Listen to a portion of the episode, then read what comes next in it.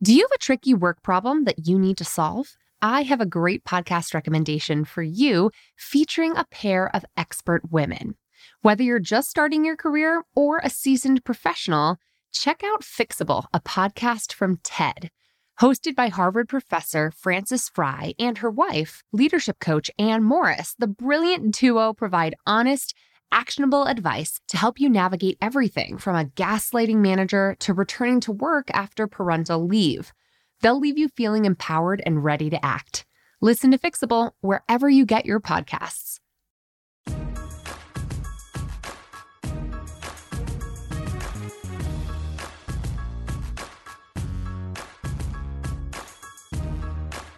Hello and welcome to the Bossed Up Podcast. I'm your host, Emilie Aries. Before I set out on my book tour, I had the most incredible conversation with today's guest, Dr. Laurie Santos, who's a professor at Yale University and who I had the pleasure of speaking with when we shared a panel at the Massachusetts Conference on Women last December.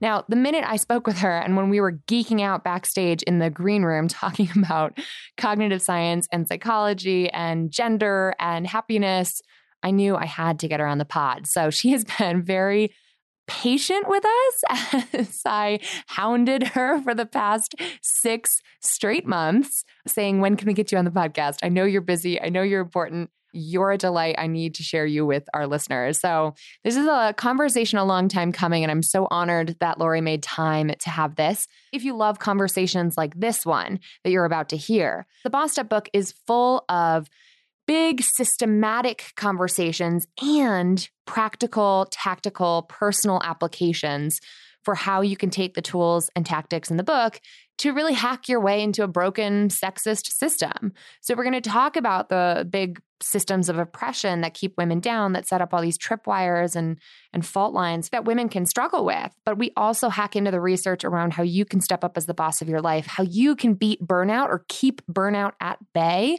and really advocate for the career and life you want. Of course, with lots of stories of real women in this bossed up courage community who are making it happen. Now, if you haven't ordered your copy yet, go to bossedup.org slash book to do so today, and it should arrive at your door. I think it actually is on Prime on Amazon, so it takes two days to get to you.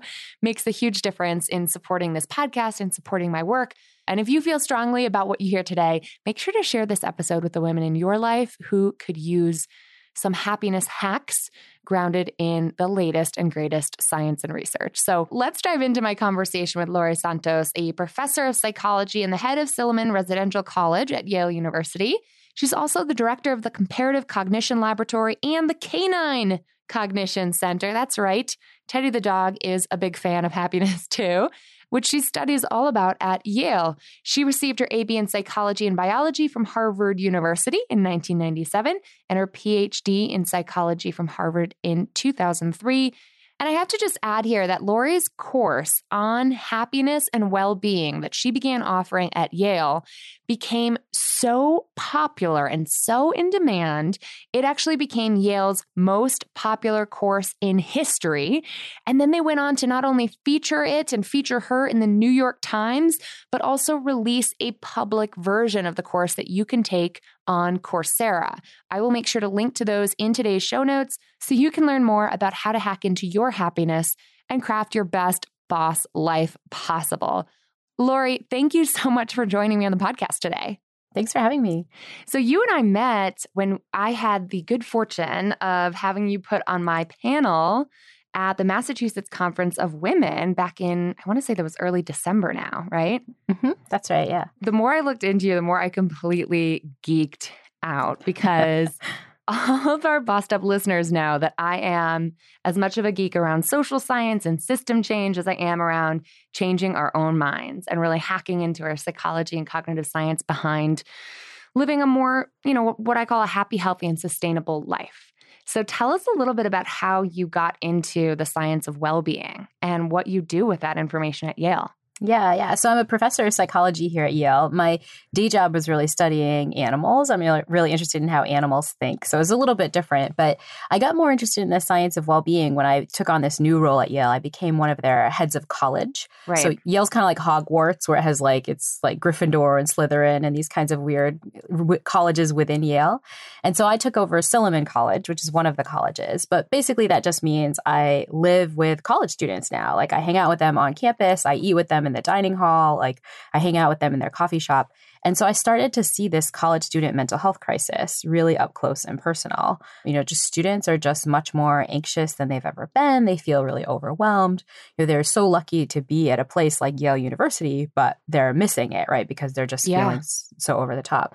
And so I decided to get into the science of well-being mostly to help the students. I thought if I could just teach them all this scientific content, you know, all these hacks that we get from science that could be really easy, then maybe they could put those different habits into into effect in their own lives. I relate to that so hard because to get to the heart of these high achieving straight A students, brown nosers like myself, having been to Brown University for my undergrad, I can relate to that fervor of achievement. That's sort of like we get into a lather of achievement as students and we don't necessarily take things like, oh, we should take care of ourselves. Oh, we should practice self care.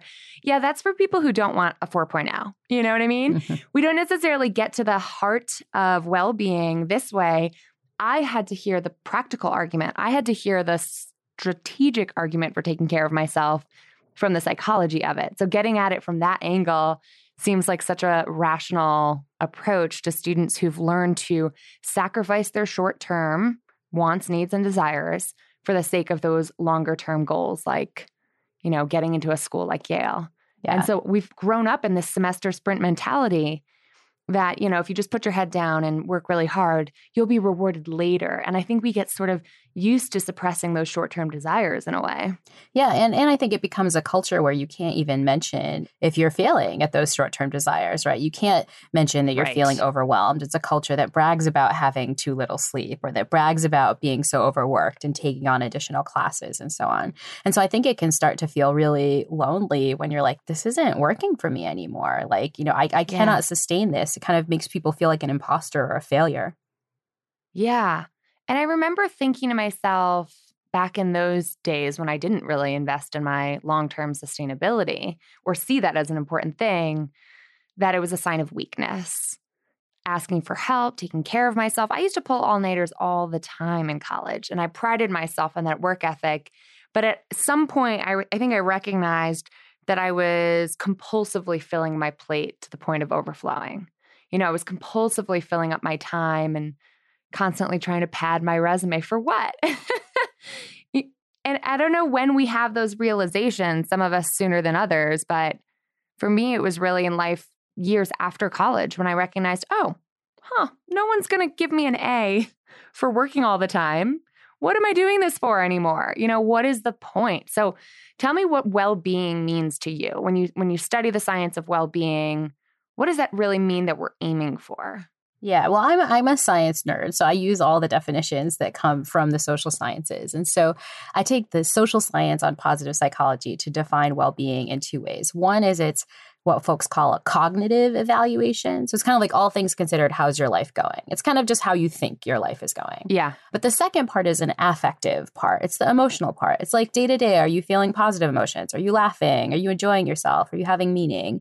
And are you not feeling the negative emotions? Are you not feeling frustrated and depressed and impatient Mm. and these kinds of things?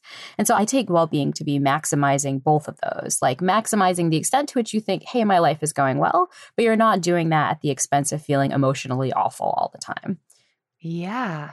Those are, those are hard things to measure in science, right? Yeah. In some ways, it should be hard to measure, but the great thing about studying humans relative to dogs, who's the other population I study, is like you could just ask humans. You know, literally, I could ask all things considered on a scale of True. one to five, how how satisfied are you with your life right now? And you'll have some answer. And it turns out the science shows that those answers are pretty consistent. You know, they map Yeah. onto things like if I did a big text analysis of your journaling or your emails or your Facebook mm. post, you know, they map onto neuroscientific measures. It's just like cheaper and easier to ask folks. Like, we actually have pretty good access to this stuff compared to like, you know, uh, counting how many times the dog wags its tail or what. Exactly. like, yeah. That's yeah. true. yeah. As an animal scientist who uses, you know, really careful behavioral analyses of how animals behave, it seemed weird that like my my scientific dependent measure was going to be like, you know, all things considered, how do you think it's going? But it turns out that those measures work work pretty well. Yeah. And, it's what we're trying to maximize. You know, if my students came away from learning about the science of well-being and they said, you know, from before to after your class, I'm more satisfied with my life. I report having more positive emotions. I feel like I've succeeded. Yeah. Those are the same kinds of metrics we started measuring back in 2013 when I started Bossed Up. And we threw together basically our theory of change, which was Bossed Up Bootcamp, a weekend long training program grounded in research, psychology, cognitive science, but also really hammering home on work, love, and wellness being interconnected. And for years, you know, we tracked afterwards, a month later, three months later, six months later, you know, 12 months later, how are those numbers changing? And it's interesting to see how people's perception of where they are in relation to their circumstances really seems to be a big indicator of happiness. That sensation of agency, right? Feeling like I'm the boss of my life, which of course is what Boss Up is all about, mm-hmm. imbued with the spirit of hip hop, really. but it's all about writing your own come up story. Has that come up in your research? This this idea that agency, power, you know, direction that you have some control over your mental outcomes you have some control over your happiness like what is that like when you introduce that concept to students? Yeah, I think it comes up in the science in a, in a couple ways. Like, so a lot of the ways we teach the scientific work is to talk about this idea that our minds are constantly lying to us about what will make us happy. Like, like simply put, our minds just suck. Like, they're not built in efficient, optimal, rational ways. Like, they're kind of a pain in the butt to deal with, but we're stuck with them. And so the idea is if we can understand the ways our mind does dumb things, we can get better. And so one of the dumb things our mind does is our mind isn't tracking objectively how we're doing in the world. Our mind right. is checking how we're doing relative to something else, relative to, say, our expectations, which might be out of line, you know, relative to how we were doing before, relative to our perception of agency, and so on. Or and our so, Instagram feeds, right? Exactly. You know, great. relative to how everyone else is doing, right? And so I think part of the agency is recognizing that. It's like, hang on, like, you know, even if I'm objectively doing well in terms of my salary, in terms of my accolades, in terms of my performance, that might not reflect in how I'm feeling myself right? I might not be getting this kind of happiness hit from it in the way I expected. And that means right. I need to take some agency about like what those comparisons really are. You know, shut off the Instagram feed, like really take time to look at, you know, how have I changed in the last year? Like do these specific practices that can give us some important hints there.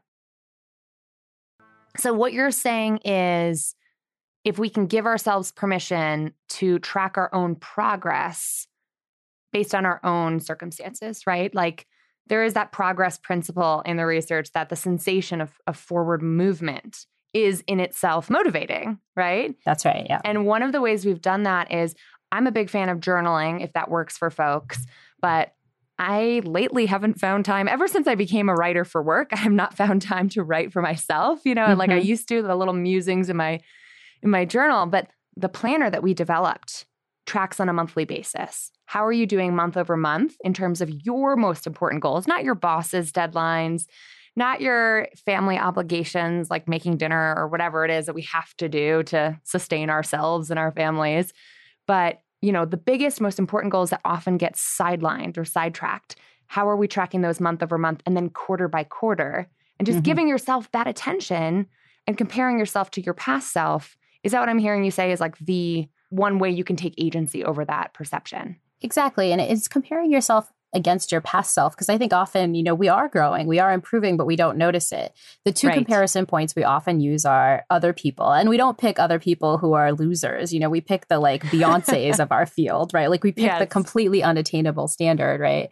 And we constantly feel bad. Whereas if we're measuring our progress against something reasonable, which is ourselves, which is really, you know, who we're competing against, then things can be better. I think the second comparison point is just perfection. You know, some ideal like figure that's perfect in every single domain from relationships to work stuff to love stuff like it's just not going to happen. And so i love the idea of this planner where you're really looking relative to your specific goals your specific progress and you take time to see it. And my guess is often when we take that relative approach we don't get tripped up by these dumb features of our mind. You know we're not looking at our progress relative to some you know instagram bikini model or some unattainable you know person at work. Like we're really seeing it relative to ourselves and that's where we're going to yeah. see improvement Totally. That's why I feel like the community you surround yourself with, and I want to talk to you about one of the biggest takeaways I got from your panel conversation at that conference has to do with social interactions. But mm-hmm. one of the things we say here at Bossed Up is that you don't need a community of support. You need a community of courage. You need mm-hmm. the kind of people who are going to be there for you and cheer you on when you're killing it and when you're being crushed by it. you know what I mean? And releasing that standard of perfection can give us permission to be honest when we're totally screwing up. Otherwise, some really bad ethical things happen if we pretend that perfection is the only possible way forward. I heard an entrepreneur say to me once, This has to work. And I was like, oh God, yeah. that is not a healthy attitude. like, and her business sort of fell apart from there. But every time you put yourself out there in a new way, I see it as an experiment. I'm going to learn something about how this goes.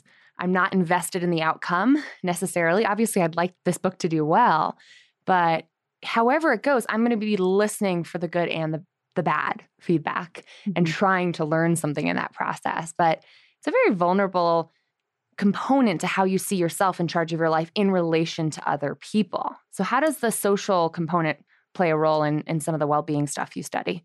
Yeah, I mean, I think that this idea of not focusing on the end goal or not focusing on perfection and really focusing on what you can learn kind of maps onto some of the things that the science is telling us. So there's a lot of scientific work right now on what's called mindset, right? The way you kind of think about things. Are you focused on growing or are you focused on the final outcome? Like you have to right. be perfect now and researchers talk about different mindsets that people can have. So they they talk about some folks who have a growth mindset right? You're like you know my book didn't do well but it didn't do well yet right? Like what can i do next time to make this better? Mm. or you know that project at work didn't go well but it didn't go well yet. Like and the yet part is really important because you're constantly thinking about okay what's the next step? How am i going to learn from this? How am i going to innovate? and so on. The opposite mindset the not as good one is what researchers call a fixed mindset where you're just like, did I make the accolade or not? Like, did I get yeah. there? Did I meet my performance goal or not? And if you don't, if what it's about is the performance goal, then as soon as you don't make it, you're done and you feel awful and you want to hide what you're doing. Right? Yeah, and you yeah. want to hide the problems, right? Because any problem could be a sign that, you know, you're doomed, you can't change. And there's tons of research both in children and in adults showing that these mindsets, really just the way you're framing the problem, mm. can affect your performance. It affects how much you learn, it affects your resilience, how much you come back from bad things happening. It can be incredibly powerful. And so I think that this this focus on whether you can change, whether it's okay to mess up and okay to get better can be really powerful. It's something I struggle with myself. I think I oh. grew up with a very fixed mindset. You know, I was good Me at something too. or I was bad at something. Yeah. My husband actually is a great source of inspiration on this because he's like the most growth mindset person I know. Two years ago, he started this task of starting to play basketball. He just does 50 free throws a day, which seems crazy. And when he started, he was like one for 50. And now he's like shooting at about 60%. And he just like wow. does it every day. And I'm like, wasn't that awful in the beginning where you're just getting feedback that you're just so horrible at this? And he's like, no, mm-hmm. that's how you get better. Like if I wasn't horrible, I would have nowhere to improve, right? I really think there's a lot of lessons in athletics for growth mindset. And it's so funny. You're basically preempting like this whole chapter in my book about Carol Dweck's research, about fixed rate mindset. And for whatever reason, I was a volleyball athlete in college. My husband was a tennis athlete, and we both had very different mindsets about it all. You know, it was just like you either got it or you don't, from my perspective. And I really struggled emotionally relating to that potential for improvement until yeah. meeting him. And he was like, What's the big deal? Like, don't let one bad practice day, you know, ruin your whole image of yourself. Yeah. And I hope for that resilience, you know, to be yeah. passed on. Well, one of the spots where the research suggests it's actually the power of that little word yet right? So when you're like, I messed up, you know, I didn't achieve my goal, just stick that word at the end of it. This is what Carol Dweck's work suggests. So, you know, I didn't meet my performance goal versus I didn't meet my performance goal yet. It's like when you throw the yet at the end, it just opens your mind up to the possibility of like, well, not now, but in the future. So what can I do now to kind of make my future better? You know, how can I improve? What are the steps I need to take? And that can that. be incredibly powerful. And and I think that, you know, even in this world of folks, you know, talking about performance and kind of the self-help type movement about wellness, this kind of thing can get lost. You know, often we're like, you got to think positive, you know, you have to avoid thinking about any of the bad stuff. But thinking about the obstacles is, is an important part of how we learn. We need right. to see the bad stuff to do better. Yeah. That's why I rail against vision boards. I have a very unpopular opinion, but it's very much supported by the research that if you fixate too much on the end destination, this faraway goal that you just focus on exclusively, you're not going to see the path before you. You're not going to devote enough energy to figuring out, okay, here's an obstacle. How am I going to get over it, around it, under it? Past it to move forward. And there is this sort of weird perversion of positive psychology that's like dream it and you'll achieve it. Just manifest by cutting and pasting. And I vehemently oppose that. yeah. I mean, the data are so strong. Like, you know, there are data on, you know, in all different domains in the domain of kind of weight loss and fitness. So research finds that the people who more fantasize about what their life will be like when they've lost weight or when they've kind of gone to the gym and they're more fit, they actually lose less weight.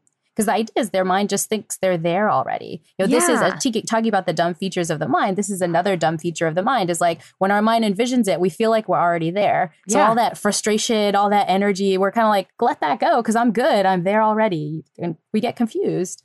One of the other really interesting takeaways I gained from your contributions on our panel together was how your brain overestimates the anxiety or the discomfort that might be involved with social interactions, particularly with strangers. And as someone who flies very often for public speaking all over the country and for training programs that I host all over the country, I have a habit that I changed after hearing from you on this, which oh, is so cool. I pop on my Bose headphones, throw on that noise canceling switch, and I am in the cocoon of my podcast world or this American life or my music or whatever it is. And I am just not interacting with strangers in public transit. And this came to a head once when I got a Facebook message from a friend who I know in Denver who was like, Were you at DIA, were you at the airport today? And I was like, Yeah, I basically live there. He's like, We were trying to say hi to you. Oh. you we were on the tram together, but like you seemed like you were kind of in your own little world there. And I'm like, damn, okay, that's eye opening. And then what did you share on our panel about the experience people have talking to strangers? Yeah, well, this is another spot where our minds just simply lie to us. You know, one of the reason my college students are so depressed and anxious is that they're all really lonely. You know, over 65% of them report being very lonely most of the time. Oh. But it's in part because they just don't talk to people. You know, these Bose headphones that we throw on, they prevent people from kind of penetrating, asking you right. how your day's going, just the simple connections. And what the research really suggests is that this is another spot where our mind lies to us. You know, take your commute to work. You know, would you be happier if you talked to some random stranger for that 20 minutes or half hour? You know, most people say like, God, no, that would be super awkward, like the most awkward thing. Right. But it turns out when you force people to do this, when you actually have them have a conversation with someone, yeah. they feel great. You know, it reduces loneliness, it increases yeah. positive mood throughout the day but it doesn't change like what our minds think like our minds still lie. Like i still yeah. mess this up. My airport story is i was on a flight you know just as like you i'm traveling and speaking all these places right. and so i do this a lot. I'm on a flight you know wearing my noise canceling headphones. I'm checking my email and i get an email from a journalist who'd heard me talk about this same research. And she was like i just wanted to share this wonderful story with you. I was on this flight and you know i was starting to take into account what you were telling me so i started talking to the guy next to me. Actually he started talking to me and we talked for a four hour flight. Yeah. i thought it was going to be awful but it was great. And at the end of the flight, he's like, you know, normally I don't do this, but I read this article by this professor at Yale and she said to do this. And she ah. was like, and she was like, isn't that great? And I'm checking this email after a six hour flight, and I literally had not talked to the person who was sitting next to me. And I'm like ashamed with guilt, you know, took the headphones yeah. off, like asked the person, how's it going? You know, but yeah. even knowing the research, it doesn't change what your mind tells you. And this is the big problem. And, and I think one of the reasons that podcasts like this are so important, you can know what you have to do, but you right. have to put it into practice. You have to have good tools to do that. Yeah. I should add to the chorus of people who are reporting to you that it's changed the way I interact with people, and, and strangers in particular, for the better. You know, I've had so many it feels like life changing conversations on planes lately. But more so than that, I've recognized that there's this initial anticipation anxiety, right? There's this initial amount of effort that we have to overcome to get into that conversation. And I do worry, I mean, this is, I go down these like feminist dystopian uh, tangents on occasion, but I do worry in the age of anti street harassment, which is important, and the era of Me Too, right, and anti assault and sexual harassment on every level, that especially conversations between men and women have become really interestingly fraught lately. And I have a ton of single friends here in Denver. And I'm like, you guys are so great. Why are you single? How is this possible? And the men report saying, you know, if I talk to a stranger, I get an eyebrow raised. And I get where women are coming from because, you know, some men want to kill us. Mm-hmm. and right. there's this self preservation required sometimes. I think a lot about the loneliness epidemic that's happening globally. What can we do? What can our listeners today do to start chipping away at that in a way that feels safe for them? Yeah. I think the start is just to to recognize that it's an issue. You know, recognize that our intuitions might be off. Yeah. That you know, when someone starts talking to us, our intuition's like, "Oh my gosh, this is a psychopath. Something terrible is going to happen." But that's vanishingly unlikely. You know, even in this age of awful stuff happening to women, right. it's still vanishingly unlikely that the random guy who probably lives near you, if he's commuting on your commuter train, mm-hmm. right, is going to do something terrible to you. Usually, yeah. people's intents are good. I think another thing is that we have to become more available. You know, when I think of the moments that I've missed out on social connection, it's kind of my own fault, you know, because I'm looking down at this small square of technology that we hold yeah. in our pockets, right? I do this in my own way, like at, at, the college, right? You know, with this wonderful courtyard where I live on Yale's campus. And I probably walk through that courtyard every day. And sometimes I'm walking through the courtyard and seeing people, and sometimes I'm checking my email or looking at a text. And just the sheer amount of interactions, smiles, noticing the other people around me that mm. It's just way less if I'm looking at my phone. And so totally. I think we need to, even as busy professionals, take time away from being on tech to kind of having our ears trapped in these like wonderful headphones. Like, yeah. we need to take time away from that to really connect with people. Yeah. And I think a lot of your work has reinforced what I and many people suspect, which is that sheer time with people, quality time with friends, loved ones, family members, even strangers is a huge component to not only what I focus on, which is combating burnout, but also building towards well being overall. Mm-hmm. And for me, I'm the kind of person who that initial effort that it takes to get together with your friends has always been quite prohibitive because mm-hmm, I'm like, mm-hmm. I can't schedule all these things because I'm scheduling events for a living. I'm scheduling like 30 book tour stops right now. I can't schedule a happy hour. So for me, I'm a big believer in the set it and forget it philosophy of a weekly meetup. Brad, my husband, has a weekly Wednesday night wing night with his pals. And I was like, this isn't fair. Like, what am I supposed to do? Sit here all alone? No. And so I've got Women Crush Wednesdays at my favorite women owned cocktail bar in Denver. And that has made such a big difference. We don't know who's going to show up every time, but just creating availability, creating boundaries, creating space so that I know I'm done with work at six o'clock on a Wednesday because I have a I have a standing date with some friends. And that gets to another thing that I think the research is really showing is super important, which is that you have to have that Wednesday couple hours free, right? Researchers right. are making a big deal these days of a concept they call time affluence, which mm. is just this idea of not feeling famished for time. Because when we're feeling famished for time, the research shows we're just naturally less social. You know, right. if you're just like feeling like, oh God, I can't even like spare like 10 minutes to go to the bathroom, you're not like, oh, I'll just go to a happy hour and hang with my friends. You're right. like, you know, triage all that stuff. Like, I just need to get into work. But objectively, we all have time if we can make it. And so the research shows that kind of gifting yourself a little bit of time, kind of setting that hour where it's like nothing will compete with this. That's just, mm. you know, my my ladies Wednesday night. Like that can be incredibly powerful. We just have to do that in advance. We have to stick it in our calendar practically, yeah.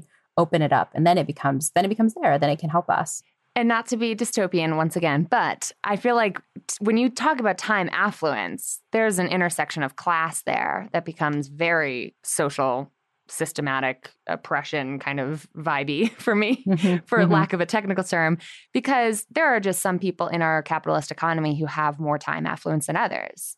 The research does show that this often doesn't play out the way we think, that it's some of the the wealthiest people who have the most time famine. It's people with higher salaries who are more time strapped, huh. which is kind of funny because you'd assume that again in our economy, you know, one thing you'd want to do with your money is to buy yourself some time to open it up.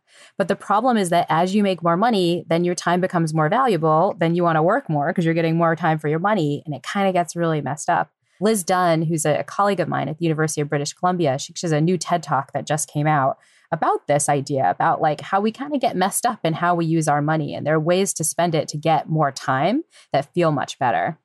The New York Times just had an article. Was that with her research? About the wealthier couples are the ones in which gender imbalances are becoming even more pronounced because it requires one couple's 24 hour availability to make that kind of a salary. Is that her research? I feel like I saw her name in that article. Yeah, it's it's similar. The work by her and another woman, Ashley Whillans, who's a professor at Harvard who does this work. Awesome. And basically what she finds is like people who are happier are the people who spend their money to get more time you know and again this as you point out is like a privileged yeah. thing to do right like yeah. not everyone can can do that but the idea is if you can do it then don't you know hoard your money on don't stuff like waste it at least spend your money in ways that'll make you happy it's so funny. Last year, I did a little personal project that I called Year of Fun.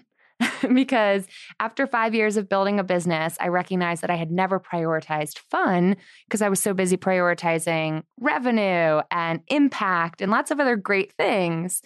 So I said to myself at the beginning of last year, what would it look like to just design for the maximum amount of fun? And I had so much fun last year. And I also had my best year in business ever and learned a lot mm-hmm. about how prioritizing different kinds of fun, social fun, you know, growth mindset type hobbies like learning to play the drums and lots of other forms of fun were great, but it left me really exhausted because I don't yeah, think I worked yeah. any less. I just added more fun. And so this year I'm starting to experiment with truly working less you know, less but better.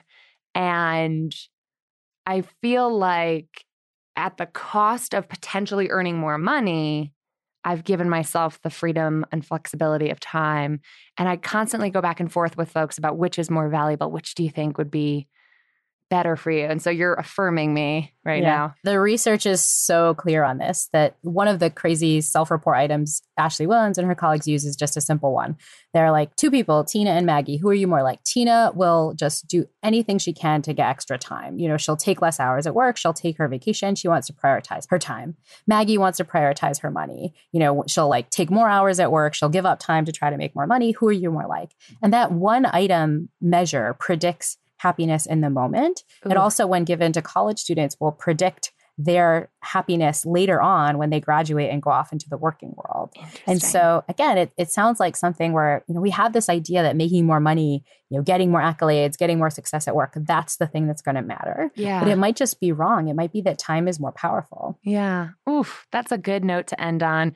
And part of why I encourage women to say no. That's what my TED Talk's mm-hmm, all mm-hmm. about. And why I encourage us to set the kind of boundaries we need to live the kind of life we want, right? It's all about advocating for yourself at work to craft the well being oriented life that we're aiming for. Laurie, where can our ladies catch up with you? I hear you've got an awesome new podcast debuting this September. Tell us a little bit about that. Yeah, so it's called the Happiness Lab, and it's going to be on all these different ways our mind lies to us about the kinds of things that will make us happy. It'll launch September 17th, then it'll be available everywhere that podcasts are available.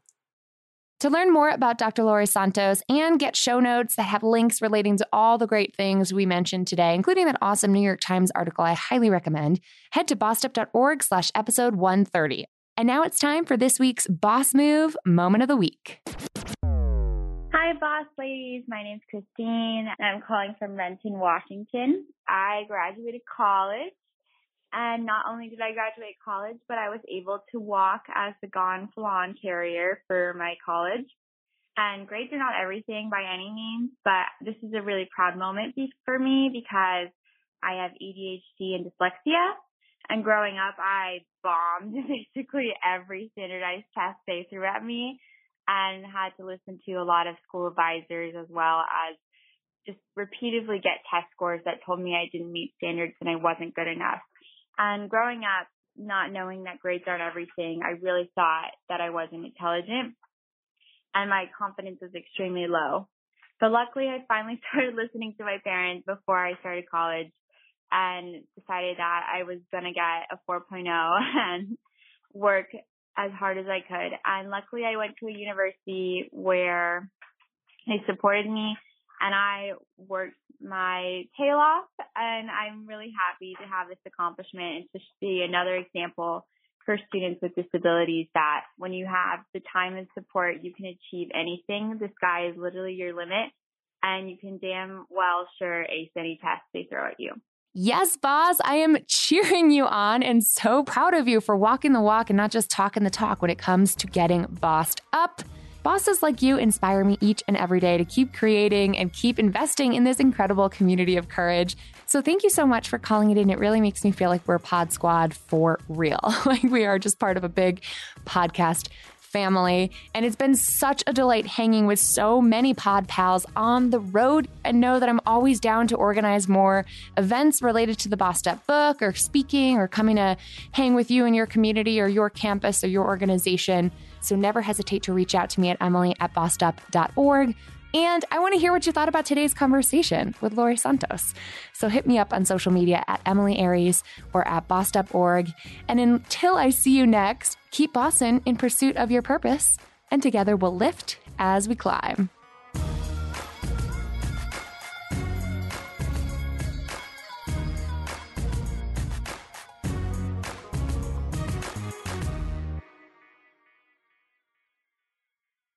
Let's face it, speaking up at work can be really hard to do, especially for women and women of color. When the stakes are high and you've already worked so hard to just be the only woman in the room, and you want to get everything right, you want to have all your facts and figures accurate before making your voice heard, it's just so much easier to stay silent instead. Researcher Deb Jahansky calls this loss of voice phenomenon. And it actually emerges in adolescent women at greater rates than men, and it sticks with us for the rest of our lives. Self silencing behavior can actually become an unconscious habit unless we consciously engage in practicing our assertive communication skills. And we here at Bossed Up have set out to help women like you do just that. Speak Up, my live assertive communication course, is back open for enrollment, and we're kicking off a new cohort launching this June. Over the course of eight life changing weeks, you'll have access to interactive online curriculum and live weekly practice sessions where you, Irene, and I, and a cohort of fellow Speak Up bosses who are owning their voice, overcoming the social messages that have taught us to keep silent, and really learning to strategically and assertively communicate when it matters most, we'll actually have the practice time to rewire our brains, create new neural pathways, and build better habits when it comes to speaking up with confidence and precision and assertively communicating in the workplace. Learn more and enroll today to secure your spot at bossedup.org slash speak up. That's bossedup.org slash speak up.